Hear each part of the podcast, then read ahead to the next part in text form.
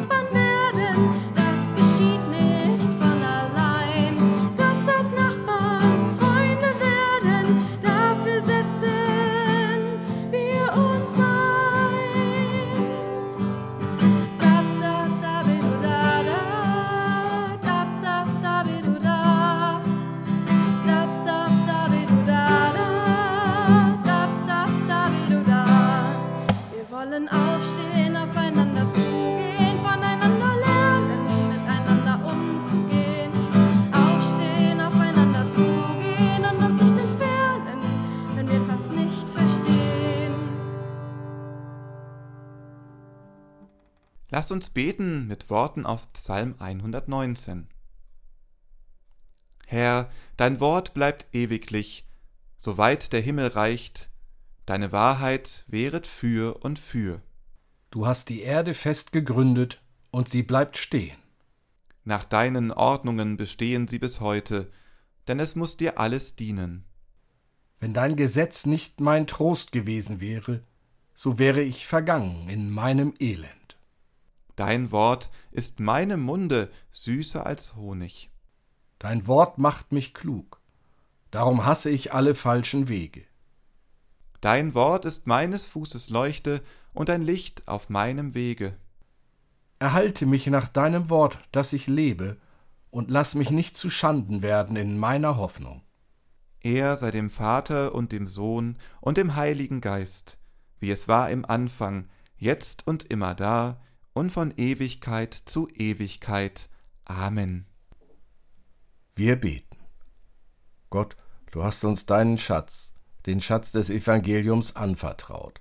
So unansehnlich wir, die irdenen Gefäße, in dieser Welt auch erscheinen mögen, lass dennoch auch durch uns deine Verheißung in Erfüllung gehen, dass dein Wort nicht leer zu dir zurückkehren, sondern Frucht bringen wird.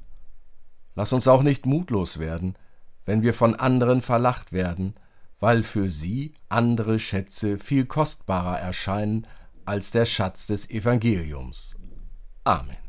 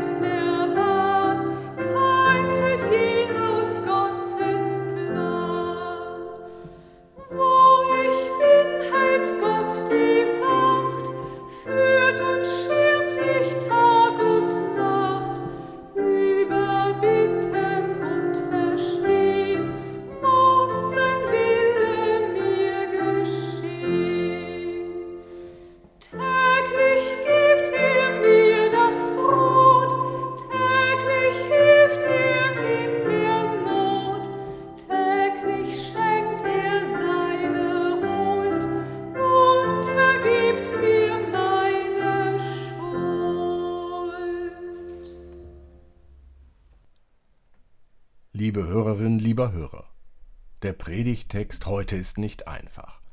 Ich habe mit Kollegen und Kolleginnen gesprochen. Einige überlegten, ob dieser Text nicht zu tauschen sei. Auch wir haben überlegt. Doch es kann nicht sein, dass wir uns nur die Rosinen aus der frohen Botschaft herauspicken. Ja, dieser Text über die Ehescheidung ist nicht leicht. Die Position oder auch Lehrmeinung der katholischen Kirche ist zur Frage der Scheidung seit langem klar formuliert.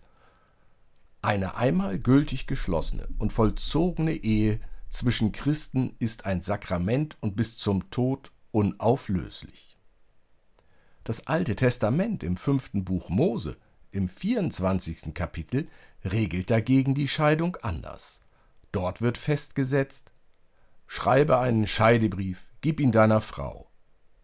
Eine Scheidung wurde also dadurch vollzogen, dass der Mann einen Brief schrieb und der Frau diesen zustellte. Fertig. Mose erlaubt also die Scheidung. Und stellt sich sofort die Frage, und was haben die Frauen für ein Recht? Damals so gut wie keines. Zur Situation unter Mose könnten wir Folgendes sagen. Die strengere Schule erkannte als Scheidungsgrund nur wirkliche Verfehlungen wie einen Seitensprung an. Den liberaleren reichte ein angebrannter Pudding, um die Frau zu verstoßen. Diese Regelung mag für den einen oder anderen Mann sogar mehr als eine frohe Botschaft gewesen sein. Für die Frauen war sie eine die Existenz gefährdende, eine lebensfeindliche gesetzliche Regelung. In diese Situation hinein gehört das Streitgespräch zwischen den gesetzestreuen Juden und Jesus. Und Jesus antwortet scharf. Hören wir hinein, was bei Markus im zehnten Kapitel steht. Und Pharisäer traten hinzu und fragten ihn, ob es einem Mann erlaubt sei, sich von seiner Frau zu scheiden, und versuchten ihn damit. Er antwortete aber und sprach zu ihnen, Was hat euch Mose geboten? Sie sprachen, Mose hat zugelassen, einen Scheidebrief zu schreiben und sich zu scheiden. Jesus aber sprach zu ihnen, Um eures Herzens Härte willen hat er euch dieses Gebot geschrieben. Aber von Anfang der Schöpfung an hat Gott sie geschaffen als Mann und Frau. Darum wird ein Mann seinen Vater und seine Mutter verlassen und wird an seiner Frau hängen, und die zwei werden ein Fleisch sein. So sind sie nicht mehr zwei, sondern ein Fleisch. Was nun Gott zusammengefügt hat, soll der Mensch nicht scheiden. Und im Haus fragten ihn die Jünger abermals danach. Und er sprach zu ihnen, Wer sich scheidet von seiner Frau und heiratet eine andere, der bricht ihr gegenüber die Ehe. Und wenn die Ehefrau sich scheidet von ihrem Mann und heiratet einen anderen, bricht sie die Ehe. Jesus kontert scharf. Er kontert das fünfte Buch Mose mit dem ersten Buch Mose, wo geschrieben steht, und Gott schuf den Menschen zu seinem Bilde, zum Bilde Gottes schuf er ihn, und schuf sie als Mann und Frau, und die beiden werden ein Fleisch sein. Und daraus folgert Jesus, was Gott zusammengefügt hat, soll der Mensch nicht scheiden. Dieser Satz Jesus scheint der Dreh- und Angelpunkt zu sein. Doch gehört meines Erachtens der Satz, um eures Herzens Härte willen hat Mose euch die Scheidung erlaubt, auf die gleiche Stufe. Mit diesem Satz wird deutlich, Jesus weiß, wie wir Menschen sind. Er kennt uns. Damals hat er nichts von in der Wohnung herumliegenden Socken oder falsch ausgedrückten Zahnpastatuben gewusst, aber er wusste, dass Mann und Frau zusammen ein Bild Gottes abgeben. Zum Bilde Gottes schuf er sie. Oder andersherum gesagt, Mann und Frau sind nicht gleich, sie unterscheiden sich. Darin liegt eine Menge Konfliktpotenzial. Wie oft streiten sich Mann und Frau nur deswegen, weil sie verschieden sind? Einige nicht ganz ernst gemeinte Unterschiede möchten wir hier zum Besten geben. Sie können sie auch vielfältig im Internet, in den Regalen von Buchhandlungen oder in Liedtexten wie bei der Band Die Ärzte wiederfinden. Die formulieren Männer sind Schweine. Hier nun weitere nicht ganz ernst gemeinte Beispiele. Zum ersten. Wenn Laura, Linda, Elisabeth und Barbara zum Essen gehen, nennen sie sich gegenseitig Laura, Linda, Elisabeth und Barbara. Wenn Markus, Peter, Robert und Herbert zum Essen gehen, nennen sie sich Specki, King Kong, Schwellkopf und Penner. Zum Zweiten. Eine Frau weiß alles über ihre Kinder. Zahnarztbesuche, erste Liebe, beste Freunde, Lieblingsessen, Ängste und Hoffnung. Ein Mann nimmt lediglich wahr, dass kleine Leute bei ihm wohnen. Zum Dritten. Eine Frau heiratet einen Mann in der Hoffnung, dass er sich ändert. Tut er aber nicht.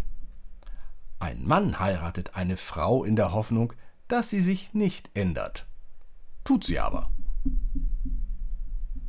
Soweit die Satire. Doch eines wird deutlich. Wir können darüber lachen, weil wir in unserem Leben erfahren haben, dass an diesem Unterschied was dran ist. Es gibt ihn. Im besten Fall ergänzen sich Mann und Frau und leben gemeinsam glücklicher als je allein. Und sie werden eins sein. Im schlechtesten Fall reiben sie sich an den Unterschieden auf und machen sich gegenseitig das Leben zur Hölle. Dies ist mit des Herzens Härte gemeint. Beides ist in Gottes Schöpfung vorgesehen. Und die vielen Abstufungen dazwischen auch. Es gibt viele Ratgeber zum Thema Ehe, doch keiner kann wirklich sagen, wie es gelingt. Schließlich gehen die, die es ehrlich meinen, und das sind doch wohl die meisten, in die Ehe mit dem Vorsatz, diese bis an das Lebensende zu führen. Und doch wissen wir alle, es klappt nicht immer, die Herzen vertrocknen. 2003 wurden 214.000 Ehen geschieden in Deutschland. Seitdem geht die Häufigkeit der Scheidungen wieder zurück. Wenn nun Jesus sagt, was Gott zusammengefügt hat, soll der Mensch nicht scheiden, will er damit, dass Menschen sich gegenseitig das Leben zur Hölle machen? und dies lebenslang?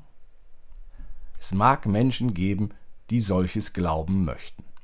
Ich glaube es nicht. Die Verletzungen, die wir uns gegenseitig zufügen, sind nicht immer heilbar.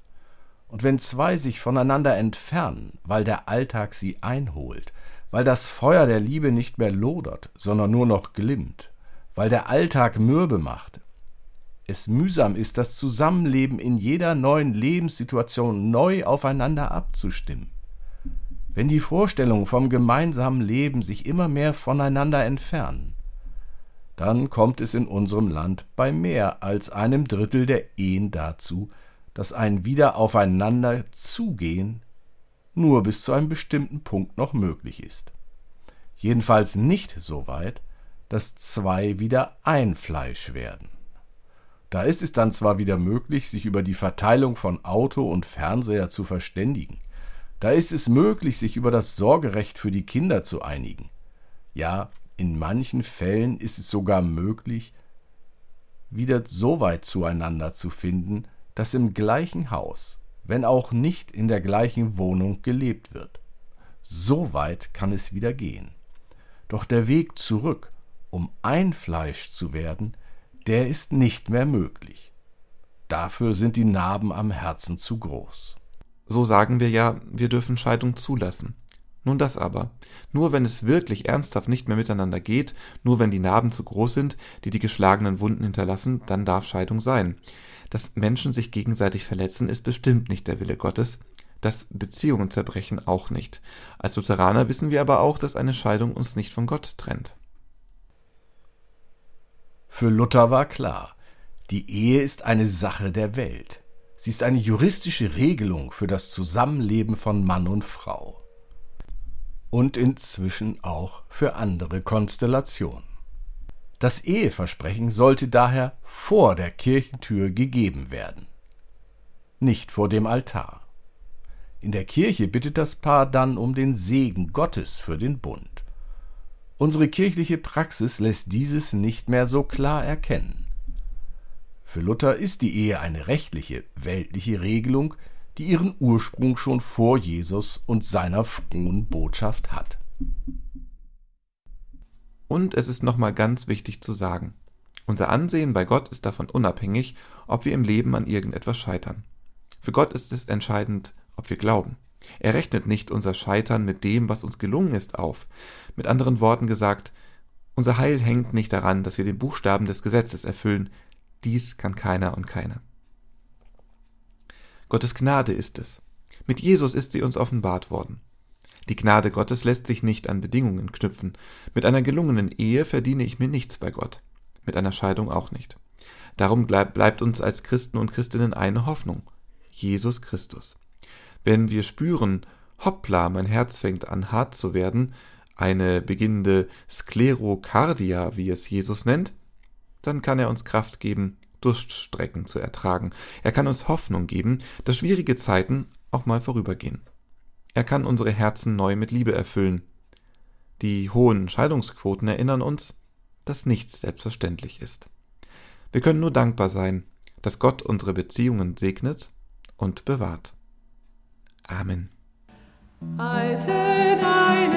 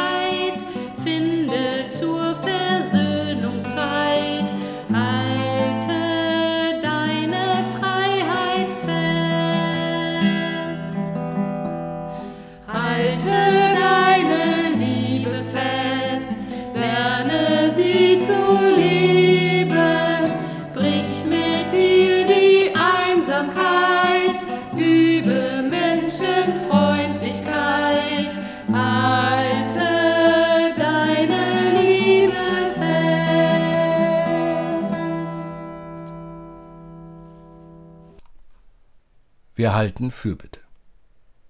Gott, wir bekennen, dass wir schwach und oft unfähig sind, deine Gebote zu vernehmen, ihnen Leben zu geben, sie zu bewahren. Schwer ist es zu lieben, schwer ist es zu verzeihen, schwer ist es zu helfen. Überwinde unseren Ungeist. Lass du, Vater und Mutter, in unserer Welt durch uns das Böse geringer und das Gute stärker werden. Lass Frieden unter den Menschen wohnen, Frieden zwischen den Menschen und in ihren Herzen, und lass die Möglichkeiten, Frieden zu schaffen, nicht ungenutzt an Mächtigen und Kleinen vorübergehen. Lass die Traurigkeit schwinden zur rechten Zeit und Freude um sich greifen. Mach uns neu, Gott, dass wir dich loben in Ewigkeit. Amen. Lasst uns mit den Worten unseres Herrn gemeinsam beten.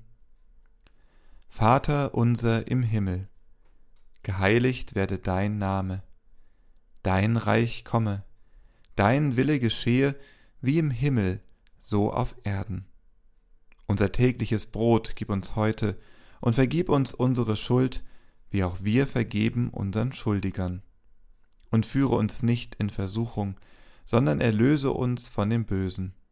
Denn dein ist das Reich und die Kraft und die Herrlichkeit in Ewigkeit.